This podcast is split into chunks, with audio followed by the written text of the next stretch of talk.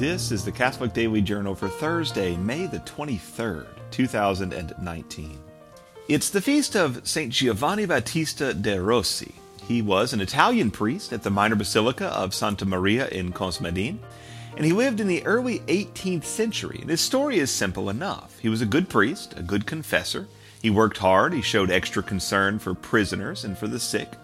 He opened a hospice for homeless women and when we say hospice here, don't think home health nurses in terminal conditions.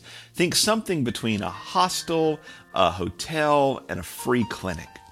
Perhaps the most interesting aspect of his story is that he lived with epilepsy at a time when that was a real, untreatable disease with serious social stigma.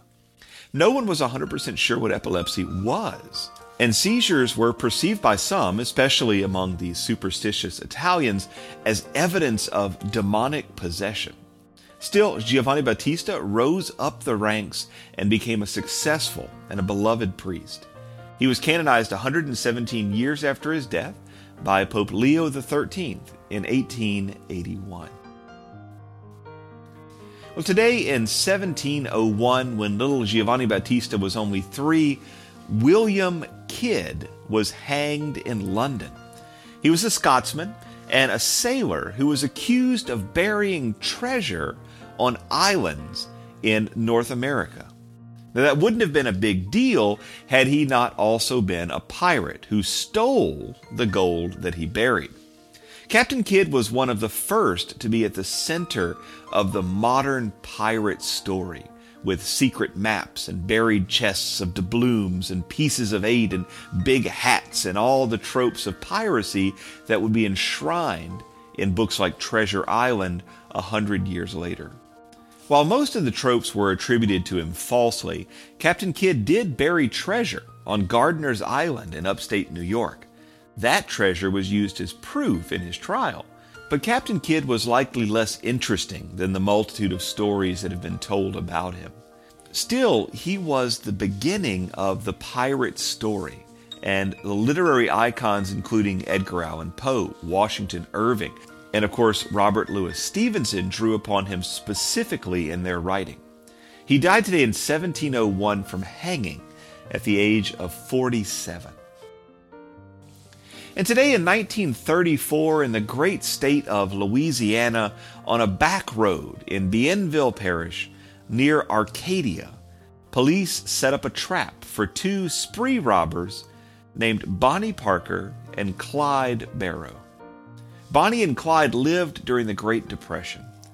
Both were born around 1910 and both were listed on the now infamous Public Enemies list. Their story was horrifically violent, and yet it's been retold with a certain romance, especially in the 1967 retelling starring Warren Beatty and Faye Dunaway.